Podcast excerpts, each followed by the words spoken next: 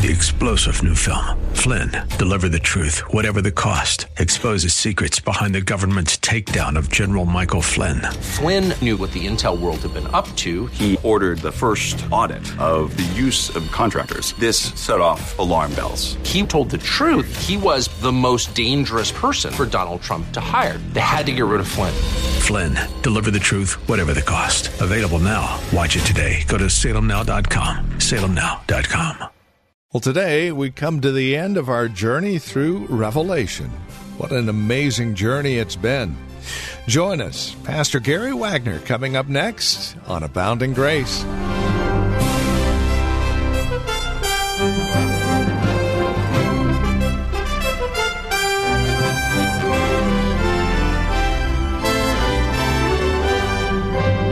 The seven letters to the seven churches, all the way through to the three witnesses, the seven woes, the seven trumpets, the seven bowls, the wrath of God, the destruction of the old earth, the old heavens, and the making of a new.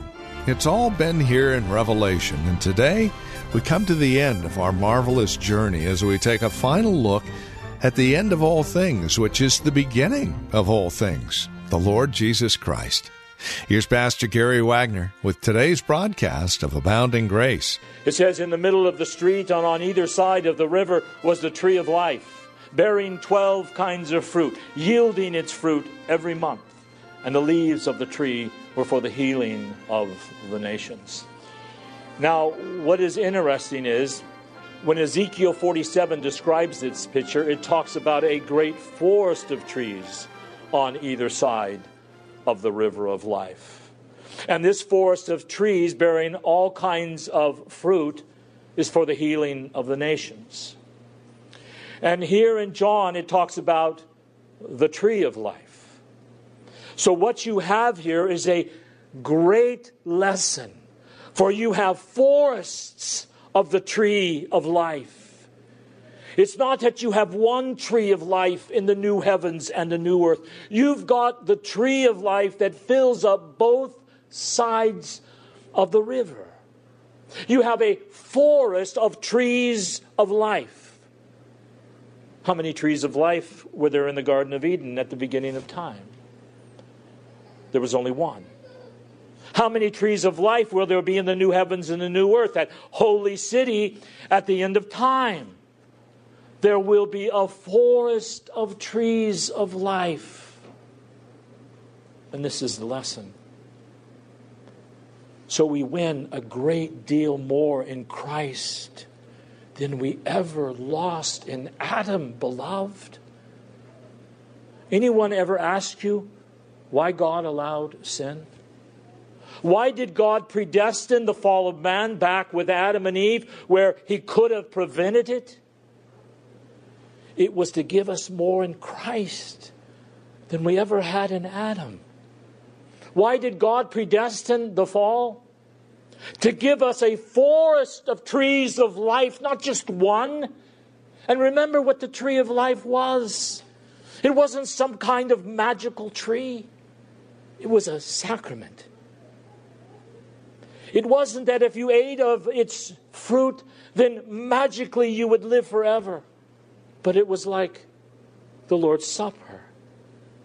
When you take the bread and the wine of the Lord's Supper, God uses that in a spiritual way to nourish and sustain your spiritual life in Christ. And that is what the tree of life was. The tree of the knowledge of good and evil in the Garden of Eden was to remind Adam and Eve of God's sovereignty over them, that they were to submit to him. The tree of life was a constant remembrance that they couldn't submit without his help. And that it spiritually and sacramentally sustained their lives. And now in heaven, in the new heavens and the new earth, there will not just be one tree of life, but there will be a gigantic forest, so to speak, of the tree of life. Everywhere you turn, God will be sustaining his people, so eternal life throughout the far reaches of eternity. You gain much more in Christ than you ever lost in Adam. Verse 3 There will no longer be any curse, and the throne of God and of the Lamb of God shall be in it, and his bondservants shall serve him. In the new heavens and the new earth, all of the remnants of the curse will be gone. All of the effects and consequences of the curse are gone, as far as the curse is found, as you sing and joy to the world. Remember what happened when God cursed the ground because of Adam and Eve's rebellion against God? Thorns and thistles grew. And thorns and thistles in the Old Testament were symbols of God's curse. That's why Jesus wore a crown of thorns pressed against his brow. It was to testify to the world that the curse of sin was now borne in himself as our substitute. Well, does that mean that there is not going to be thorns and thistles in heaven? I really don't know, but I have no reason to believe there won't be because it is this universe recreated, remember? But I think if there is, thorns and thistles will be glorious things. But the point is that all of the effects of the curse will be gone. And what are we going to be doing in the new heavens and the new earth? You know, I'm asked this question actually a lot. Verse 3 There will no longer be any curse, and the throne of God and of the Lamb will be in it, and his bondservants will serve him. Now, the word serve can be translated in two ways in Greek. You be translated worship, like in a worship service, or actual serving, like in obedience and submission. So don't think that the New Jerusalem, the holy city, the perfected heavens and earth, are going to be a place of leisure and inactivity, of strumming harps and getting bored. Of course, unless you're like Crystal Schwartz and your gift is playing the harp. And in that case, you will play the harp like you've never played it before. But the point I'm getting at is that the new heaven, that heaven is not a place where you just sit around for an eternity. You will be doing something, and your life in the new heavens and the new earth is basically going to be comprised of two things worship and service to our great God. You're going to be worshiping God. There will be times of singing praise, all of those types of things, and Jesus will literally be there with God the Father, and throughout all eternity, you will be serving Him, working, carrying out the dominion mandate, using the gifts and callings that God has given you with greater clarity than you ever used them on this earth, discovering and exploiting in a good sense all of the various regions of this massive universe. You'll never stop learning. You'll never stop subduing the earth. You'll never stop exercising dominion over it. You will, throughout all eternity, work hard to the glory of God. But you will never grow tired or weary and you'll never grow tired or weary of worshiping Him with all of the saints and with all of the angels. And here's the greatest blessing of all in verse 4 In the new heavens and the new earth, and they will see His face, and His name will be on their foreheads. Now, that is that they're going to be sealed. Remember Revelation 6? They had God's brand on their forehead, sealing the believer forever to God, showing they belong to Him.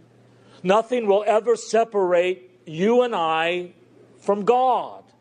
And the greatest blessing is that they shall see God's face. In theology, that's called a beatific vision.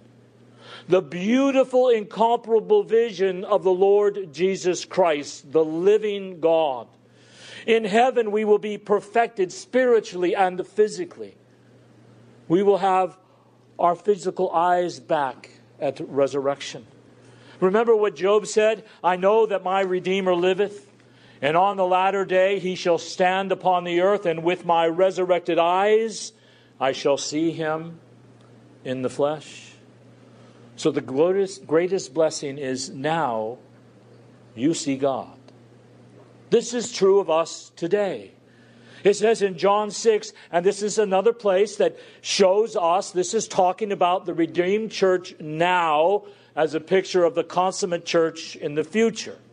John 6, verses 45 and 46 say, It is written in the prophets, and they shall be taught of God. In other words, everyone who has heard and learned from the Father comes to me. Now that any man has not that any man has seen the Father except the one who is from God. He has seen the Father. Truly, truly, I say to you, he who believes has eternal life. I am the bread of life. And then he says in verse 40, For this is the will of my Father, that everyone who beholds the Son and believes in him will have eternal life. So, what do you have to do to have eternal life here and now?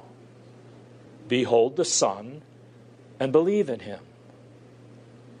But beholding, but the beholding, the seeing of God,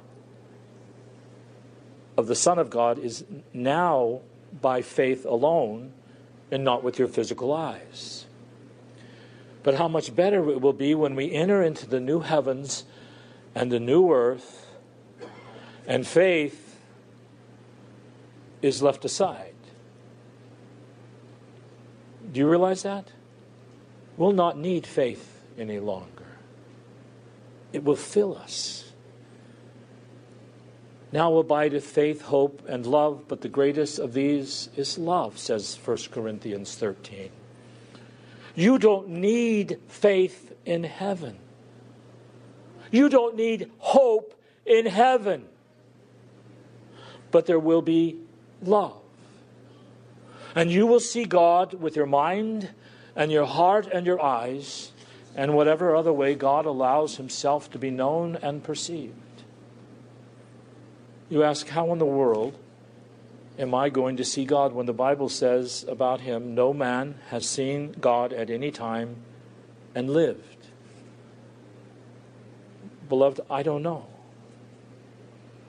But it does say when we are in the new heavens and the new earth, we will not only see the humanity of Christ, we'll not only see the human body of Christ, but in some great and profound sense, we will look upon the living God Himself.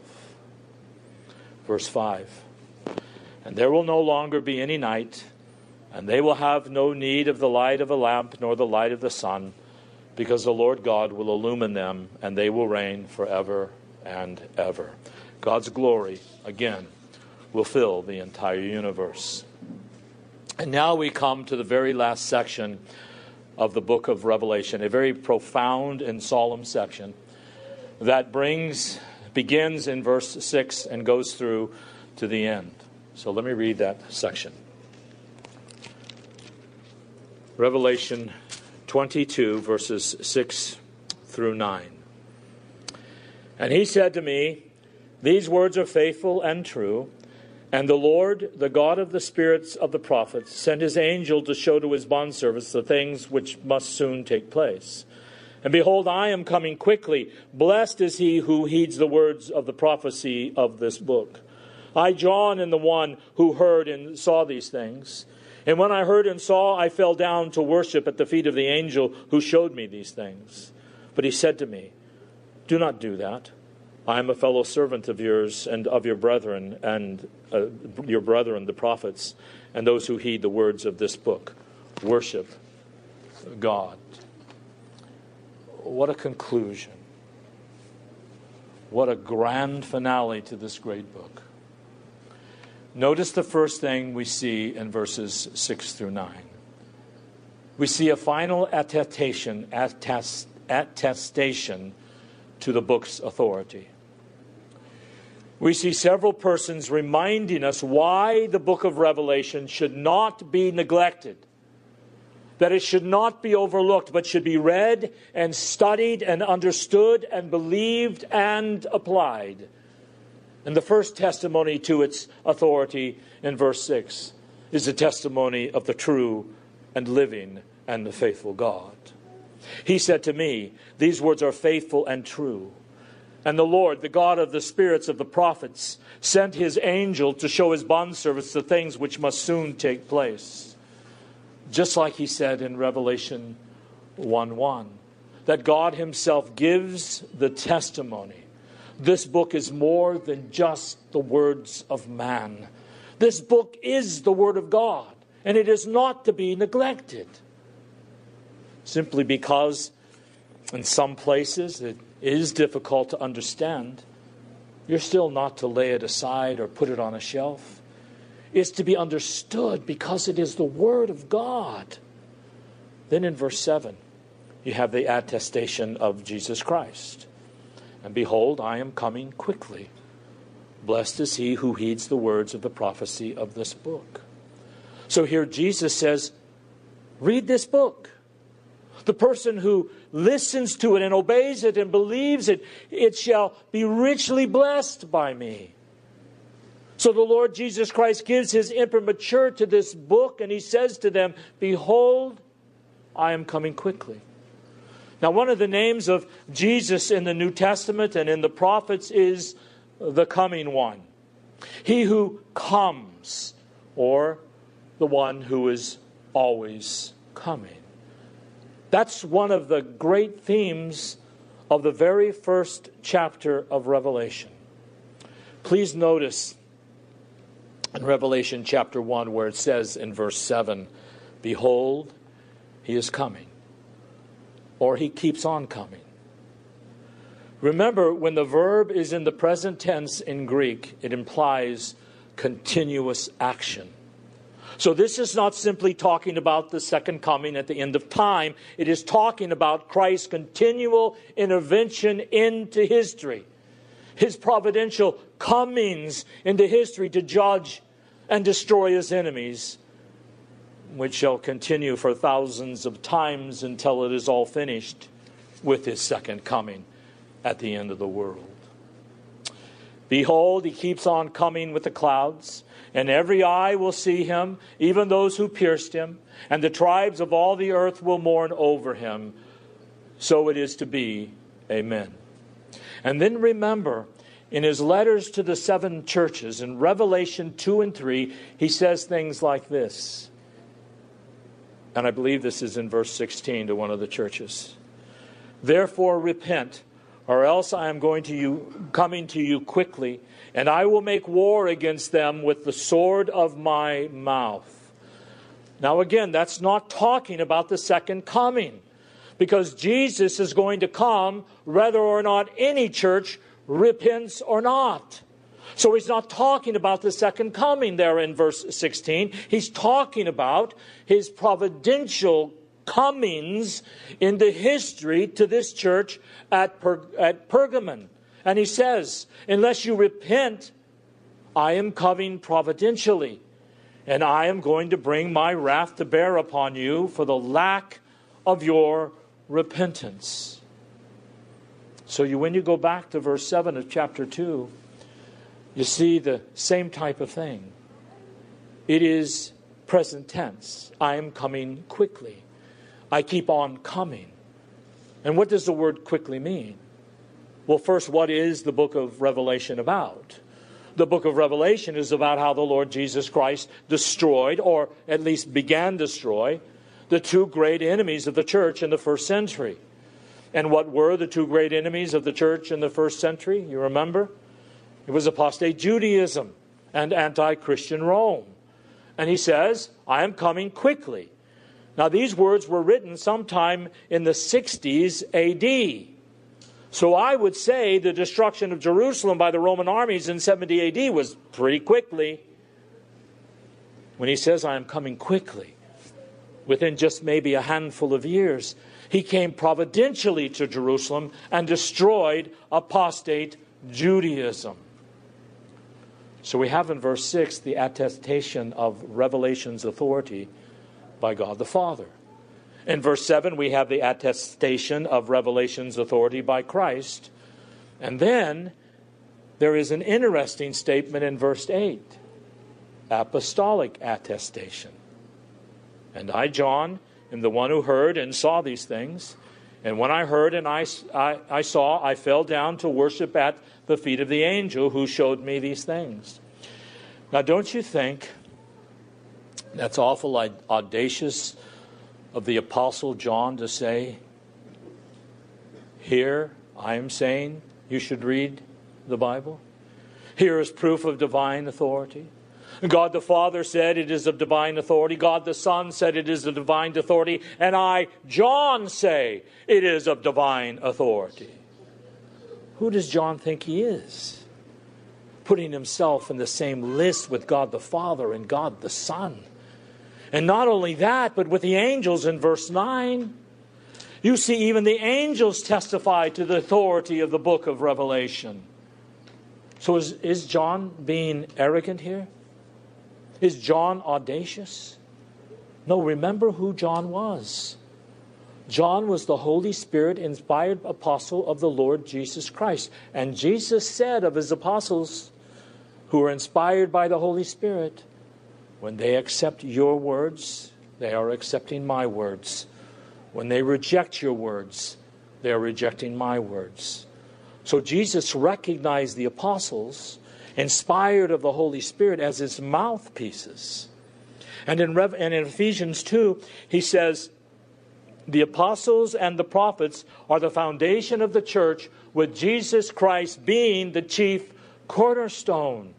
So John is not being cocky here when he says, Here is why you must not neglect the book of Revelation. God says it is of divine, authority. Christ says it is of divine authority.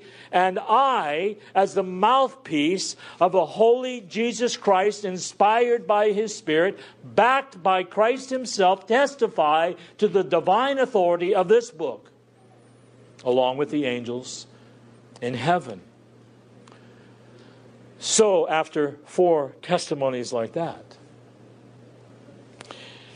every effort must be made on your part to study and obey and believe and understand the book of Revelation. Now, how many months have I spent going through the book of Revelation, trying to explain it as patiently and as clearly as I could? You, you say, Gary, yes, but I just need more. I listened, I was here every week, but it's still difficult. I still don't understand everything. No problem, my friends. Neither do I. So keep studying, keep reading it, keep listening to the CDs. It is of divine authority. And if you understand it, it should strengthen your faith and give you great hope for the redeemed church of the Lord Jesus Christ in the midst of these very troubling times. And you neglect it to your own harm. Amen. And that'll bring us to the end of our time today here on Abounding Grace with our teacher and pastor Gary Wagner from Reformed Heritage Church in San Jose. Thank you for joining us today. It's our hope and prayer that we've been able to encourage you in Christ and stimulate your walk in Him. To address questions, comments, prayer requests, or concerns, please call or write to us. We'd love to talk with you. 408 866 5607 is our phone number. 408 866 5607. You're also welcome to visit our website. Drop us an email when you do, reformedheritage.org. Real simple, reformedheritage.org. A lot of information there about who we are. We would invite you again to stop by, reformedheritage.org. Or if you're writing to us, the address is PMB, Post Mailbox 402- and the address is 1484 Pollard Road, Los Gatos, California. 95032. That address can be found on our website, reformedheritage.org, or again, simply call 408 866 5607. Copies of today's program are just $5. Mention today's date and we'll get a CD out to you. And please remember that we are listener supported which means when you link arms with us financially, we're able to continue the ministry here on this station. It's a great way to study God's Word together, isn't it? And we'd love to continue to do so. Would you prayerfully consider how God might be leading you to partner with us? We'd love to hear from you. Again, won't you call 408 866 5607 or reformedheritage.org. Sunday services, by the way, if you'd like to join us, are 2 in the afternoon. We're located at Lone Hill Church, 5055 Lone Hill Road in Los Gatos. Directions can be found at our website, reformedheritage.org. Again, Sunday services are at 2 p.m. Further information can be found again at reformedheritage.org or by calling 408 866 5607. Thank you for joining us. Until next time, God bless.